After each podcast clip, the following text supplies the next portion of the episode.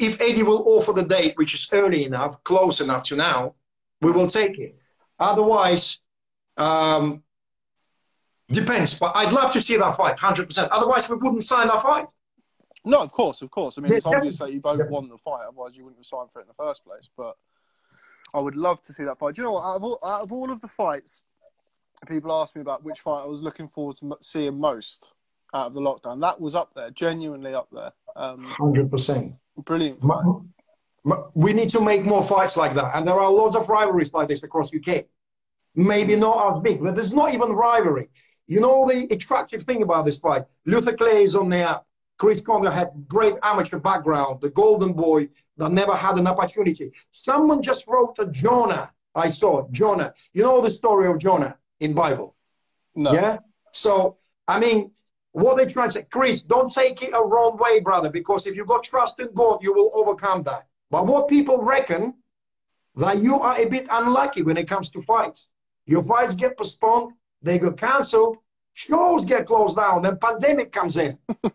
And that's the situation. You know what? I used to think like this a little bit about myself because I had the security not turning up. Do you remember that thing?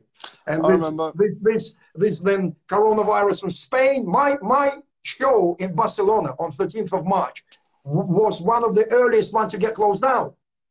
So I spoke to a few people in the UK. They're saying, why? Why? What's going on? And then a week later in England, bang, everything closed down. So, Chris, stay strong, brother.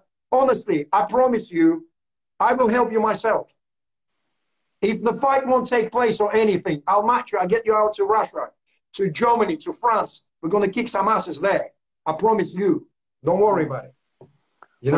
We'll have to get Luther and Chris to do. We could do like an Instagram live between both of them, and like have it as a sort of face off. That'd be good, wouldn't it? We can do that, but I tell you another problem. You know, Luther Clay is the nicest guy you can meet, yeah? I know he's the nicest guy I can meet. So, but Chris and Luther are both very, very nice guys. But I know. Also, to be a fighter and to be as good as both of them are, you have to have a little bit of dog in you. Which is Hans, you know what he said to me? He goes, you know what? He goes, damn, I like Kongo. He goes to me. Do you know what I mean? That's what he said to me. So Luther will fight anyone.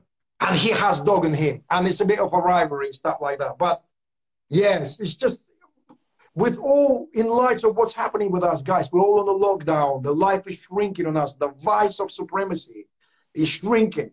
And we just got time to reflect.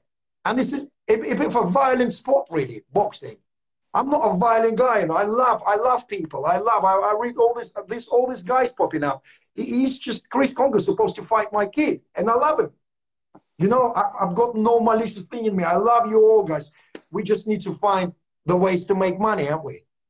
So, so that's the situation. I mean, with broadcasters, as I said, all the big boys going to say, no, I'm going to wait for big arenas, for the quarantine completely lifted. And I want all the crowds in the arenas for me to perform. But for us, for smaller promoters, for fighters with a profile who got one or two appearances on Sky or BT Sports a year, it's kind of a perfect opportunity. And for television, as lab rats and experiments of what it looks like in the studio and what kind of feedback you're going to get, these guys are perfect. Mm. And it's all within the United Kingdom because you will not be able to bring a foreign opponent for a very long time because I have to pass the quarantine. So therefore, Brits going to be fighting Brits. Hmm. You know? Yeah, that makes sense. And I think that kind of level fight, a Kongo versus Ben, Kongo versus Penta, Kongo versus Clay, Clay, Ben, Kongo, those kind of level fights would be ideal, it would seem to me. Ben Davison says, we should get these fighters to shadow box each other over Instagram Live and viewers score the rounds. Typical trainer. Typical trainer. it wouldn't make much difference to some of the judging that we've seen. We'll get Alejandro Rochin to judge it, Ben. We'll get Alejandro Rochin to judge it, Ben. I like that.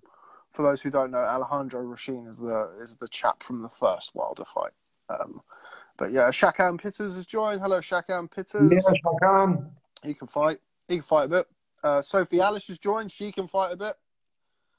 Who else have we got? I'm just trying to go through and see, because we've had a few fighters join. Ofer Jones. Ofer Jones can fight as well. He's an exciting prospect. Just trying to say hello. Right, okay. Guys, keep fit and keep active, because the opportunity will come. Especially these days, like never before, you will have this clear chance. For some reason, I feel that.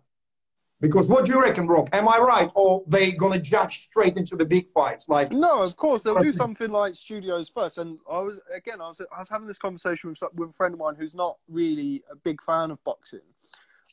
Sporting icons, Al looking younger than Rob. Yeah, he is. Right. It's probably one of my people. I still want Peggy. I've still got the hair dye left. Al's run out. I've still got mine. What was I saying? Yeah, combat sports will be back before pretty much every other sport, in my opinion. We're not exactly the and this goes for kind of, you've already seen like what Dana White had tried to do with the kind of the secret island and stuff like that.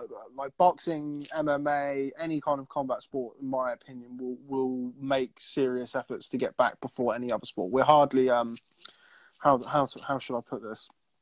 Boxing and combat sports don't really wait to dance to the sound of somebody else's music, if that makes sense. We're straight in there, and they will be pushing forward as soon as possible, which is good to hear.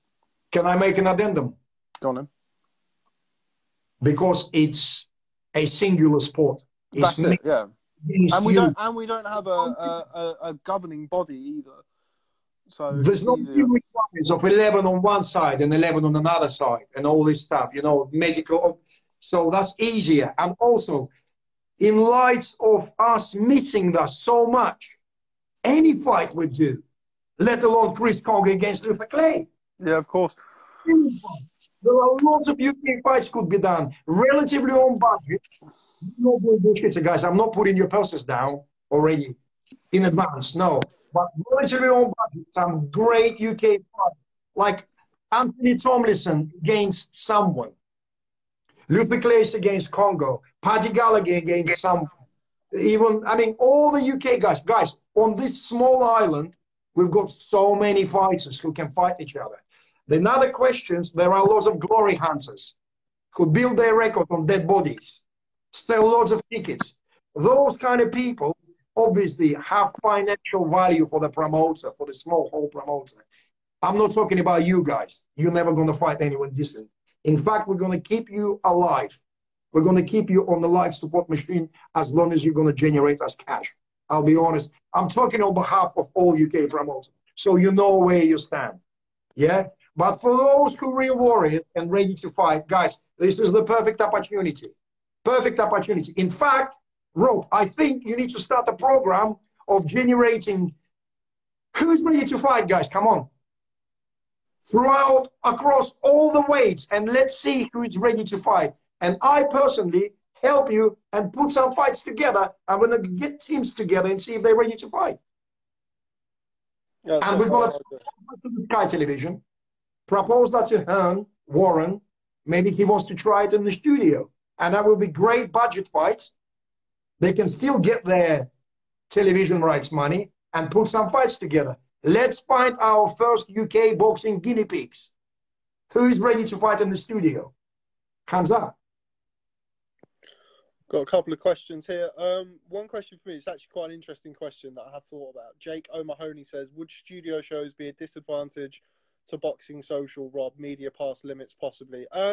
Yeah, possibly, but we don't need to be at the shows to do our job. Obviously it helps, and interviews, etc., you know, would be ideal. I don't know what they would do, whether they'd limit media passes or what, but at the minute, if boxing came back and I wasn't allowed to go to the shows, we would still be in a much better position than we are now with no shows. So I'm like anybody else, and Boxing Social, like anybody else, we'll wait until it's safe for us to do what we can do, and we wait for people to guide us. But yeah, I mean, would it be ideal if we couldn't go to the shows? No, but it's not ideal now where there's no shows. So you just have to kind of play the cards you're dealt, unfortunately. Rob, if there's no people, we'll do 2.5 meters apart, the press seats, And you all guys can fit as long as what the legislation, up to 50 people we will be tied. But up to 100 people, all we need is press to have the internet and share the online presence, share the pictures live with photographers and everything. So the world sees what's going on, because studio, we're already lacking spunk. We're already lacking atmosphere. So we need press there to create this virtual support. Do you understand what I'm saying? This virtual sharing. We need that, of course. I mean, being in the studio is bad enough, but with, I think, for fighters, the presence of press and the teams and the promoter, still nerve-wracking experience to make you perform. As a musician, I know it's the same as an audition. It's easier for me was to perform in front of 1,000 people than in front of the jury of 5. Yeah, I was just about to say, it could make things more difficult for people in a way. It takes a lot of it out of there, because, I mean, you mentioned earlier about Adam Booth saying about Josh Kelly. A lot of fighters, they rely on that crowd energy, or that certainly takes their performance up a couple of percent, which is all you need at the top level. So if, you know, that could be, and similarly to, you know, when a fighter goes to the ring for the first time and makes their professional debut, they always say about how it's different under the lights. Everyone would be going back into a completely new scenario where it would be the first time anybody's ever experienced it. So you can't really plan for that either. It's crazy, man. It's absolutely crazy. Sorry, I lost my momentum of attention because I heard my, you know, the child on the day case, and I wanted to go and be filmed father, but then that's okay. I'm used to zoning out when I talk. It's fine.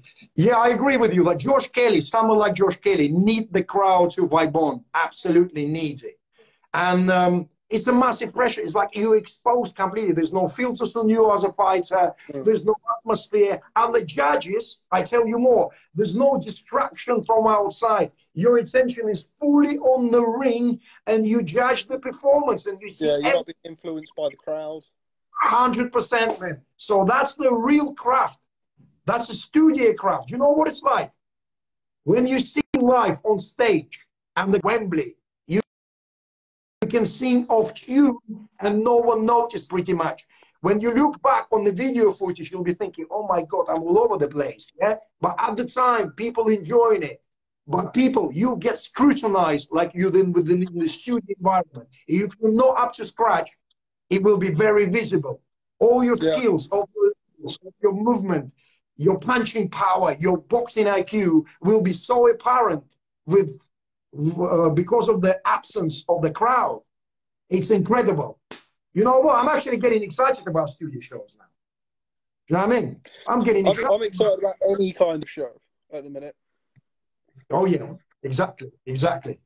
And, yeah, it's funny because Latvia was open to do the events first because they lifted the quarantine. But then they got this legislation. You can't be accompanied more than by one person. So that defeats everything. Because I want to do some Latvian shows, fly some Brits in there. But anyway, I mean, yeah, it's an interesting situation. Interesting situation, Rob. Very interesting. I can't say I can't wait to jump in it, but I'm ready. I'm ready. I think that's got to be the attitude for everybody, isn't it, really? Yeah, definitely. So let's run this poll with fighters. I mean, guys, because we're all preoccupied with families, we're having barbecue every other night and all that stuff. I know it's real, and we don't want to think about shit and there's heavy consequences, like allegedly falling from the sky every day. But let's put your names across. Send your names to me. Whoever wants to fight, let's just see them. As a matchmaker, I'm very interested to see who's available to fight and who would fight who in the studio. Let's see what's happening. Because we need that intel. It's a data. It's a very fashionable word, data. Let us gather the data of what's happening really in the UK scene. Who wants to fight? Whom? Or someone can text me. Someone like Tom Brennan text me, Al, I'm down for it. I'm ready to fight anyone. I'm sure Mike McKinson would ready to fight anybody. He's the kind of guy who will take any fight, you know? And there you go. There we go, indeed. I'm going to try and get through. There's been a couple of questions popping up throughout. Let's try and get through those. A really itchy chin. Sorry. Here we go. Cerveza and boxing. That's beer and boxing. Good man. What about the doctors at the shows and medical issue? Hospitals already overcrowded. Well, I'd assume that none of this would happen until it was, you know, we were allowed to have medical people at the fights. And another thing about overcrowded hospitals, I heard different story. You see, I don't want to conspiritualize. How can you say that? No, I don't even want to say that. I don't think it's a word. I know what you're saying. You don't want to make a conspiracy theory out of it. It's done. What I'm trying to say, I don't want to be conspiritualist, but I heard there are wards with people with coronavirus, 7, 8, so there's wards 50 people, but hospitals in general are empty because apparently there's a threat of pandemic. So hospitals are not overcrowded. And trust me, not the doctors who are serving there on a daily basis with masks on around the patients, and nurses, and just nurses. So, obviously, as Rob pointed out, before it's all clear off, we will not be able to do the shows. Surely, when the shows and studio environment will be allowed to go ahead, we will have the doctors, because you can't do without doctors, you know? Mm. So, I mean, the only positive from studio event is budget. Less security, you don't need to worry about ticket sales, and you can put relatively unattractive in terms of global appeal fights, which will be taken as a God's gift. Mm. Anything we'll do right now, correct? No, of course. So there you go. There you go. So that's the good thing about this. Survey Certain Boxing says, when will that be? July. I don't think anybody knows. No one knows, man. No one knows. Like, yeah, no, nobody knows. Certainly nobody that I've spoken to has any real hope of anything happening particularly soon either. So that's not ideal. Hirschbin says, guys, thoughts on the IBO? Their rankings are more reliable over the past few years. Al, thoughts on the IBO? IBO rankings identical to BoxRec, pretty much. I get IBO rankings. Yeah. Aren't like half of the IBO titles vacant? Like, so a good percentage of the IBO titles are vacant, aren't they? No, because or IBO... Like, or the number one challengers, there's no number one ranked challenger. It's, yeah, because they're computerized, aren't they? No, no, there are mandatory challenges, because Elna Samedov, the fighter I'm working with, who's also Aliyev, the manager of Dania Yulisinov. Yeah, yeah. And Majidov.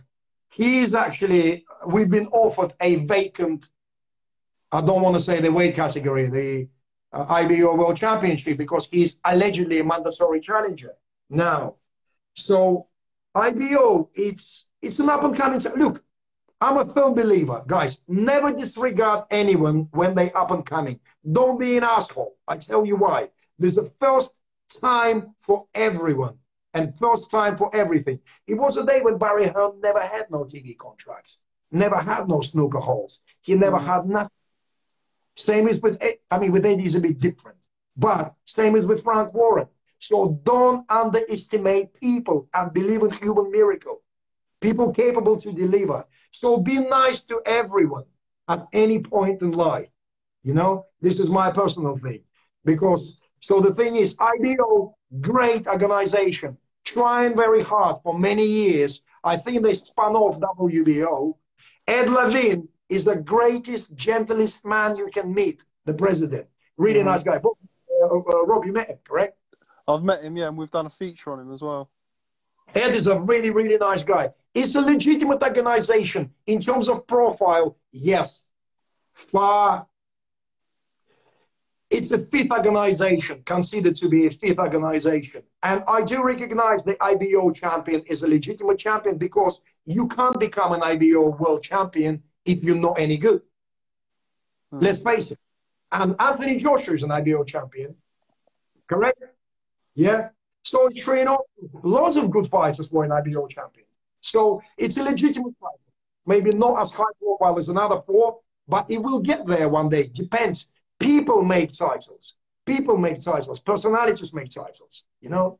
So if Anthony Joshua keeps his IBO, it means there's a value in the title. Otherwise, he would say, I don't need it. I don't need to pay functioning fees. I don't need every time I fight for it. So obviously, he wants to be an absolutely unified champion of the world. And you can't become, this day and age, a unified champion of the world without IBO. So therefore, IBO has a value. That's the answer. Yeah, so right, I've just jumped on and I've found the IBO rankings. So the current champions that they have, like, half of their titles are vacant, which is, I knew there was something about it. So basically the way it looks is basically half of the titles are vacant. More often than not, the general top 10 is what you will see on Ring Magazine because they both have computerized rankings.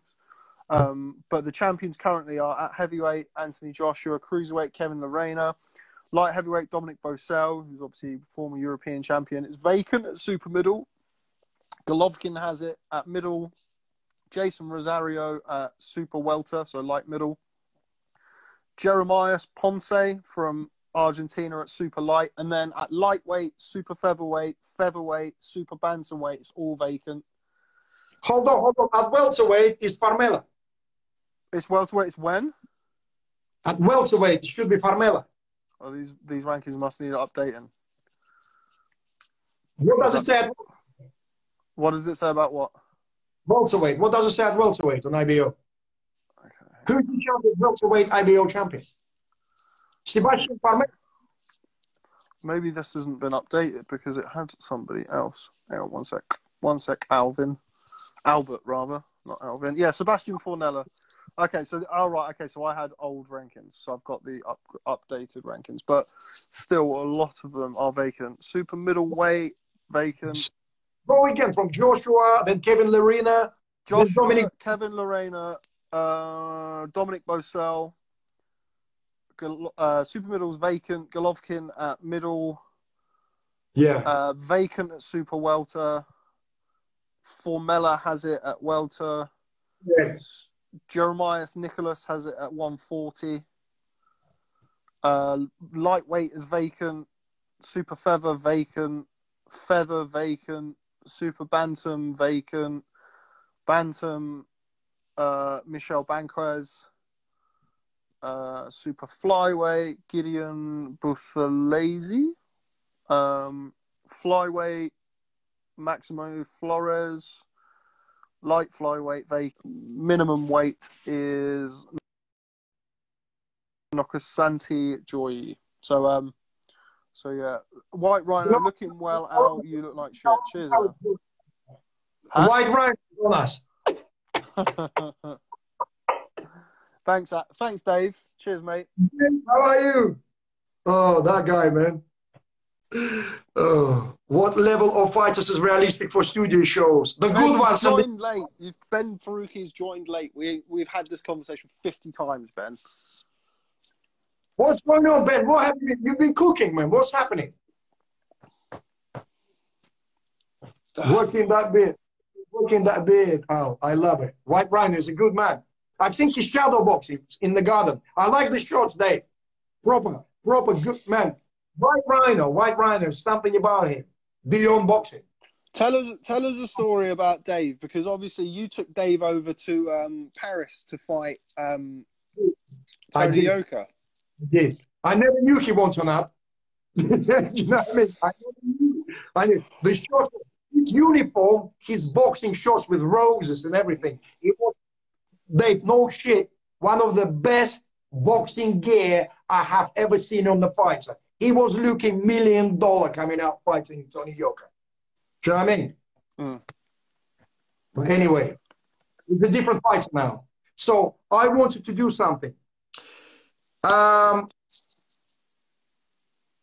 Barrett, yes. Alex Delvani, Martin Joseph Ward. I have been instructed by the kid in Spain. His name is Musa Golam. He is a super featherweight.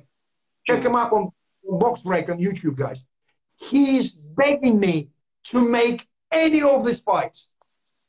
He is begging me. He is a WBO top 10, I believe, rated fighter. He's begging me. He goes, "Ow, give me Martin Joseph Ward.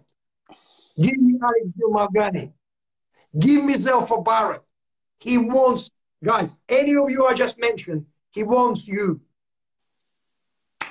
So, but I know I'll be dismissed if I'll tell Eddie, I'm going to say, listen, there's a kid in Spain, a bit of a monster. He fancies himself. Let's go. Let's make that fight.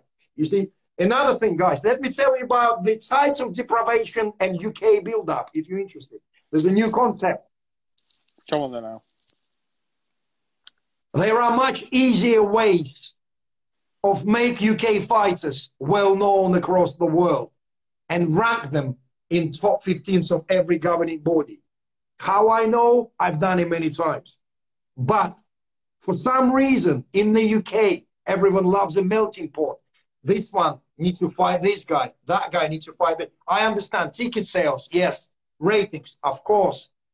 The rivalries, the cities, the towns. But in terms of me getting that belt, and I'm a UK fighter, you've been built far long, guys. Your road is too long. And that's not the shortest shortcut to go and fight Canelo. No. No. Because I want to be more honest this year, because I learned about many people, lots of partners I have. I've seen your skin, guys. I've seen who you are. And now I'll be honest. I'll be my own man. Siesta will have to take power into his own hands, I think, this year. After this lockdown, that's my another resolution. We have to work. Siesta boxing have to function. I have to offer my services to good fighters. I know how to build a fighter. I know how to take him to the world level. I've been there with 5,000 euros in my pocket coming to Latvia, saying this guy, Myris Bredis, will become a world champion. And people said, quickly call 911. Let's isolate this kid as soon as... Do you know what I mean? So there are lots of... Our trade is full of secrets, guys. But all you need to do, stay in the gym and be ready. You know? Do you think that this lockdown could work in your favor in a way? Why? Tell me. I never, guys, I'm apologizing. And by the way, you think that this is just a twat. He keeps talking over Rob Tebbit. I don't think anybody's thinking that. I'm on a lockdown. I don't have communication with my boxing fellow professionals. Sorry. Ask me, you said, do I think it comes as an advantage for me? I said, yes. Expand on that, please. From my perspective, it's not really from my perspective, is it? Yeah. Why did you ask that question? Well, I asked that question to you because people have asked me that question. Like, obviously, we're in the same industry, sort of, but not really, because obviously I'm on the media end of things. But I look at it as an opportunity where it kind of has leveled the playing field a little bit. Everybody's struggling, and now you're going to see, in my opinion, kind of who can kind of pick up the slack when everybody's struggling. So that's kind of how I've looked at it from my point of view, and I just wondered if it was similar for you as one of the smaller promoters. Identical. Let me tell you, everyone in show business, and boxing is show business, we all, in our business, know who's real and who's not. We all know who's full of shit, who's a scumbag, who's a lowlife, who's a really good and decent individual. We all know, but what do? We learned over the years to coexist, can we? Because the dollar, the chin-chin, the bread on the table is a very important aspect. Within the boxing industry, including television, everyone knows who is capable to deliver. Everyone knows who's capable to deliver, you know? And everyone knows you might have great fighters, but you don't have capability or articularity to deliver that. You can't, maybe. But there are great managers in the UK who's got 40, 50, 60 fighters. They can fill any show. And lots of the kids sell really good tickets and everything, but they don't get TV deal. Why? Because the manager is a very nice guy, but he's introverted. He's not out there. Do you know what I mean? Like, salesmanship, like, I don't know, like Eddie Hearn, arguably one of the best salesmen of our generation, or, do you know what I mean, or Frank Warren with an incredible legacy and things like that. I'm trying hardest. It's easy for me because I'm foreign. I can talk gibberish and then blame my accent. No problem. You know what I mean? So That's the situation. So it is really leveling the playing field. And great. I mean, great news. I mean, as I said to you, if we just think about boxing, fantastic news for boxing. Yes. People now understand their value. Fighters sitting with each fist and saying, man, I wish I can fight now. I wish. I'll bet now the new concept coming, probably the equalization of the purses. Maybe purses were overpaid. Maybe just don't pay too much money. Pay too much money. Maybe you need to be a bit cheaper. I mean, in terms of the elite fighters, yes, they deserve. But guys, let me tell you that the risk of death, not any less of a 6-round or 4-rounder between two nobodies than two very big fighters. Do you agree, Rob? Mm-hmm. It's the same. You can die for 1,300 pounds and you can die in the ring for 7 million. When you're dead, you're dead. You know, so the concept is interesting. It's interesting. I mean, but I do believe the stables don't have depth. Certain stables. I mean, people have to go to United States to draw some talented personalities in boxing to fulfill the bills, commitments with television. I mean, yes, we have Anthony Joshua is a great name, Tyson Fury, fantastic, massive names. But it's so hard. It's speculations. People try to make that fight. This is and so much politics, so much bullshit. People not telling the truth.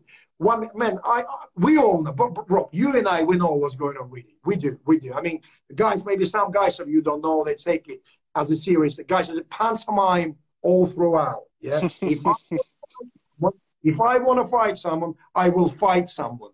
Listen, there's enough money in the world to pay Anthony Joshua a purse and Tyson Fury. Is a desirable fight? Yes. How desirable? Unbelievably desirable. People will overpay 10 times to see that fight. So money, not an object. Egos stop people from making fights, from fighting each other. Do you know what I mean? Mm. Ego.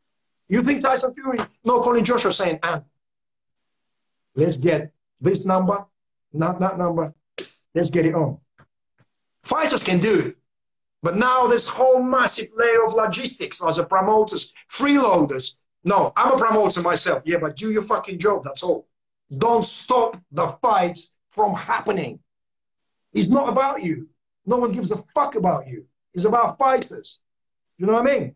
Hmm. So that's what it is. And it needs to be. I mean, it's just his values. He's over amateur. Oh, he's a great amateur. He's more expensive than this guy who never had no experience. It doesn't work like this. I've seen the great pedigree amateurs getting knocked out by journeymen, left, right, and center, all across the world. Across the world. I've seen it. Let me tell you another thing. A good seasoned kickboxer has more value in professional boxing debut than 150 fights amateur. I guarantee you. I guarantee you. Pain ratio is different. The level of combat is different. The understanding of danger is different. Do you understand what I'm saying? Mm. Amateur boxing, as I said, is like alpinism, cliff hanging. Amateur boxing is with security ropes. Professional boxing, no, you're by yourself, on your fingers, at the end of the cliff. So the kickboxers are much more prepared for that thing because they had a leg kick, shin kick in their heads, being knocked out or whatever. Do you understand what I'm saying? The pain, understanding of pain is different. So, Myris Brady's kickboxer, Michael Hook, kickboxer, Alexander Povetkin, kickboxer, Dillian White, kickboxer. I can tell you. Klitschko. Huh? Klitschko. Of course, guys, both kickboxers. So, obviously, people go say, "Oh, what about Tyson Fury?" Guys, don't bring me Sting, Peter Gabriel, Muhammad Ali, and people like. Don't bring the biggest people of the universe, the most unique characters on this planet. You can't, because it's one in a million. Tyson Fury is one in a million with this lankiness, weight, ability to move, understanding, eloquency, confusion. He's a genius, a Nikola Tesla of boxing. Do you know what I'm saying? So you can't judge You can't bring me all the time on everything I say, what about Tyson Fury? What Tyson Fury? What about Sun? What about God? Do you know what I mean? But overall, kickboxers are much more prepared for the serious dogfight than the amateur fighters. So saying, oh, Pat McCormick, can't wait. When will he finish his amateur career so I can snatch him to the boxing? Doesn't guarantee you nothing. Doesn't guarantee you nothing. Canelo, prime example. Do you know what I mean? Again, now I've been name dropping. You know it's true. I was in Vegas last month, or well, a month ago, and I was talking to Salas about Roberto Ramirez. And Roberto Ramirez is double world champion, double Olympic gold, and he lost his debut. He lost the 4th round on his debut. There you go. There you go. Proof is in the pudding. Josh Boatse. Very talented guy. Dog. Loves fight. Loves fight. No atypical. No, right. Just some message here. I will get back to you. He's a fighter. He's not a typical Olympian, isn't Boatse? Mm. He likes to fight. I mean, the reason he's been spotted in the scene, stoppages, and that kind of flat-footed assassination style. And that's why he's so good. But I do believe they're taking a bit slow with Josh. Guys, you're taking a bit slow with him. He gets rid of people in the first minute of first round. Bang, bang, bang, bang, bang, bang. Example, Ali Ismailov, 3-0 now, the guy I manage. Yeah, sparred with Josh, had nice spar, 254 amateur fights. On his debut, he fought guy something like 11-11. Second fight, he fought Dmitry Sukhotsky, the guy who fought Adonis Stevenson for the world title. Yeah. Second fight. Fight number 3, Sergey Yakimov, 18-1. That's a build-up. That's what they done. Lomachenko, Lipinets. It seems like pretty much every single, well, not every single, obviously, but it seems to be a growing trend with the Eastern Bloc fighters, like World of Boxing fighters like that. The Eastern Bloc in general, they push them quickly. I mean, you look at Beterbiev. When did Beterbiev fight Tavoris Cloud? 5 fights in? Something like that. So he smashed them around the ring. Usyk. Usyk, yeah.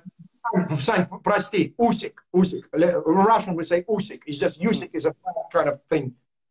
Stick around. You say Usyk. The same. Ahmad Aliyev, the same. Madrimov, the same. Yeah. You need to have pre-calculated understanding. Joshua Boatse is good enough to take life away with an IBO title from Dominic Bösel right now. And that will be a heavy stoppage. Round 4, round 7. Do you know what I mean? There you go. Make the fight. Have the glory. Give Boatse that fight. Give that SCE, whatever it is, German, Ulf Stein for promotions. Give the money. Have the fight. Boatse will eat him alive. Because I know they were trying to make the Caparello fight back end of last year. That's a stupid fight. Who gives a fuck about that South or Caparello? Who even wants that fight? Why Caparello? Why? That's the way. Look, if you have the money, if you're matchroom boxing, DAZN, Sky, you've got the money. Why Caparello?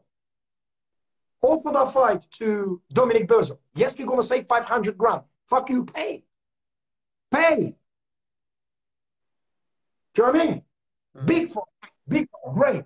Boom. But Josh is very strong, but not ready for that top 4. Not ready to enter Soviet Union bloc yet. So, then you need to be careful. Then, when you've got that IBO title or whatever, do Caparello defense, this and that, build them up. But give him a next level. Give him a next level. Guy is ready to go for the next level. He's too accurate. Too reserved. And I know politically what's going on, and I understand there are few people involved, and the opinions are split. But the fight is the one ultimately. The time is ticking. Life is passing. Do you understand what I'm saying? He's ready. Joshua Boatse, on his debut against Carlos Mena, was as good as 2 years later he stopped Andrei Pokumeko. There's no progression in him. He always was brilliant, explosive. Yes, chin to be up in the air. Yes, it's dangerous, but that's his style. That's what makes it exciting. You can't suddenly teach the guy who fought for 15, 10 years like that, all that thing. It's never going to happen. He needs to either learn, either needs to someone spuck him out or get him knocked down or whatever for him to understand that. You can't explain your little kids, don't put your fingers into the extension plug. I mean, you can. But the best idea is to remove the plug altogether, but we're in the wrong game. Right? So that's the thing. Lots of stuff, lots of the way the fighters got built is either thrown under the bus or too scary, like a scary cat, this and this, useless guy. Stop fighting bums with negative records if you think you're any good. Get yourself a competition. That's how you're going to learn. There's no learning curve. There's no reason. Listen, you go through the camp for 10 weeks and then you go bash someone out 1-13 in one round. You just wasted resources of your body for 10 weeks. You're 10 weeks older, 10 weeks more injured, 10 weeks more prone to anything. Do you know what I mean? Why are you fighting people like this? Fight someone half decent. Give yourself 60% of a chance. That's all. And you always prevail. In your 7th or 8th fight, you'll be like a dog on fire on the garbage field, ready to take serious names. That's what I did with Luther Clay. That's exactly how I've done with Luther Clay. I took Luther to Abkhazia because it was my friend's show. And I was guaranteed that refereeing judging will be unbiased. But I was involved in overthrowing in the old Russian Federation, I'll be honest with you, just as an advisor saying, yes, I really supported new federation and everything. But those guys who were there, they were old-timers, old-timers. And that Luther Clay's loss was a revenge to me for getting involved into the Russian boxing politics. I know that. I've been told that. But that one loss, which not real on Luther's record, straight away put idiots matchmakers into the false sense of security. Oh, this guy lost. Look who he lost. Basil Tamayan in Georgia. Oh, he must be, can be beaten. He can be beaten. Beautiful. Plays well. Plays well. So it's just like, it's mechanics of that. I mean, people, the matchmaking is an art form. It's an intuitive art. It's like it's any like journalism. You're the brilliant journalist.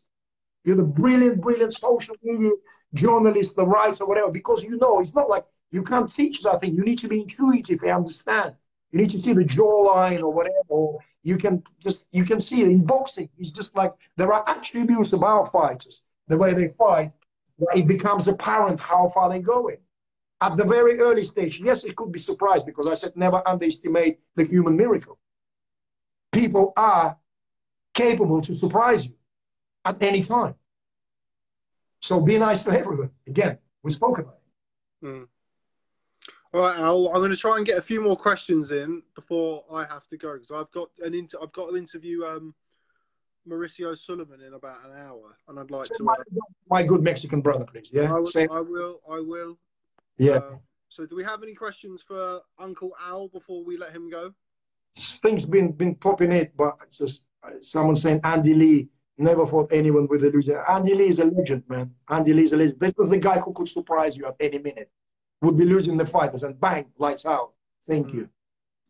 And that also, I mean, it makes a good point there. Never fought anyone with a losing record. Had his career guided by Emmanuel Stewart. He wouldn't have seen the value in him fighting anybody who he could just bowl over. He fought Carl Daniels after, I think, 7 or 8 fights, or it was early on in his career. He had good tests at good times, and he lost. He lost to Brian Vera in a fight that he wasn't necessarily ready for. He said that he didn't feel, you know, in hindsight, but it ended up making him the fighter he was. So that's the difference. Another thing I wanted to add, Rob, to the trainers, guys, boxers give their life to you. And there's new technologies available, new format of understanding of human body and the game in general that requires must this day and age. And I've seen it within the UK boxing scene. Lots of trainers still are very on the old boxing tradition. Do you understand what I'm trying to say, yeah? There's lots of stuff available now to evaluate where your fighter is right now. Absolutely.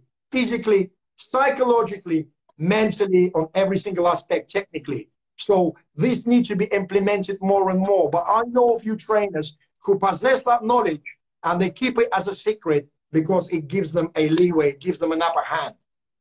So, look, we can talk endlessly, but I love boxing and I love fighters. I think people need to get into the real fights. And I tell you more, the closer the fight, the more safer this fight is for the fighters, as you know. Mm-hmm. That's absolutely true. Well-matched fight will have less damaging outcome on the fighters than someone getting knocked out in the first round. Mm. When someone getting knocked out in the first round, neither of those gain anything. You just knock the bum out and you don't know how really good you are good or not. And someone just got damaged. There you go. All right, I've got a couple questions we're going to whiz through. Gloves and Glory Boxing. Any top tips for a new promoter in Gander? I'm actually British, but trying to raise the game here again. Well, sorry, where do you want to promote? Uganda or UK? Just give him a general tip of promoting. By what he said, I assume he means promoting in Uganda. Uganda is a funny place. I know lots of Ugandan fighters. It's an interesting place, man. You know what it's like, mate. Patience and get some money together. This is too big, I can tell you now. Yeah. Patience. Yeah. Oh, Uganda. Africa, man. Rob Lawler 94 says, have you done much work with Frank Warren? If so, does it differ much to working with Eddie? I haven't done any. You know what? You will not believe that, but I haven't actually met personally Frank Warren yet. I know Francis very well, his son. I know George Warren. I met Andy Ayling in few occasions. We've done few fights. The last fight I made with Frank Warren was Paul Kamangi against Ahara Davis. That was a stoppage in the second round. And in fact, you know what funny? I think it was 5th of May. And I had 7 fights on that day across the world, including Chuginov fought in Uzbekistan, Kamanga fought there, Aram Amirkhanian fought for the WBA in Kiev. It was like crazy, but I was in Tashkent in Uzbekistan. So I was at Josh Taylor versus Victor Postol that day. Yeah, it was, yes, correct. No. Oh, it was Josh Taylor, yeah. Josh Taylor, Ryan Martin? Something. It was crazy. It was like I had personally 7 fights in different areas. Yeah. So Frank Warren done a little bit of work. Heavily was involved with Matchroom always, but not with Warren. Somehow I don't know. Just ended up really busy with Matchroom. Never had a chance to work with Warren really. You know? So don't really know what it's like. Can't comment. I mean, obviously they're one of the biggest promoters. We were together at Yard Kovalev. So I had a couple of guys on the undercard, so I don't know. No, maybe you know what? There's a first time for everything. I will discuss. I mean, you never know. You never know. Maybe Frank will be calling me saying, "Oh, I like you. Let's do some matching." And I'm gonna say, "Frank, no problem. Let's meet. Let's talk. Let's see each other eye to eye. Let me see what you like." You know what I mean? I'll be sure to let him know next time I speak to him. Al. Yeah, say yes and say hi. You want to say who the fuck is? Okay, Al, right. I think we're about there, mate. So I'm going to let you go. Thanks for stopping by. Thanks to everybody in the chat who stopped by and watched and asked questions for Al. Do appreciate everyone's time. So, yeah, Al, if you've got any final words, let's hear them now, mate. Guys, I never advertised my Instagram. What's my Instagram? I don't even know. Basically, where we are now, please follow me on Instagram. Need your support. I want to do some good work this year. After the lockdown, revitalize new man. Stay fit, stay in the gym. Let's create some opportunities. Love you all, guys. Look after your families. I know some of you thinking it's all bullshit, this corona. Partly myself, I'm not sure how I feel about it, but let's stay indoors just to make sure we're not causing any problems. Okay? Guys, I love you. Rob, thank you, brother, as always. Okay, yeah. Man, I'll catch up with you later. I'll give you a call later. I'm going to go and eat my late breakfast. All right, mate. Thank you, bro. Bye. Bye. Bye. Bye.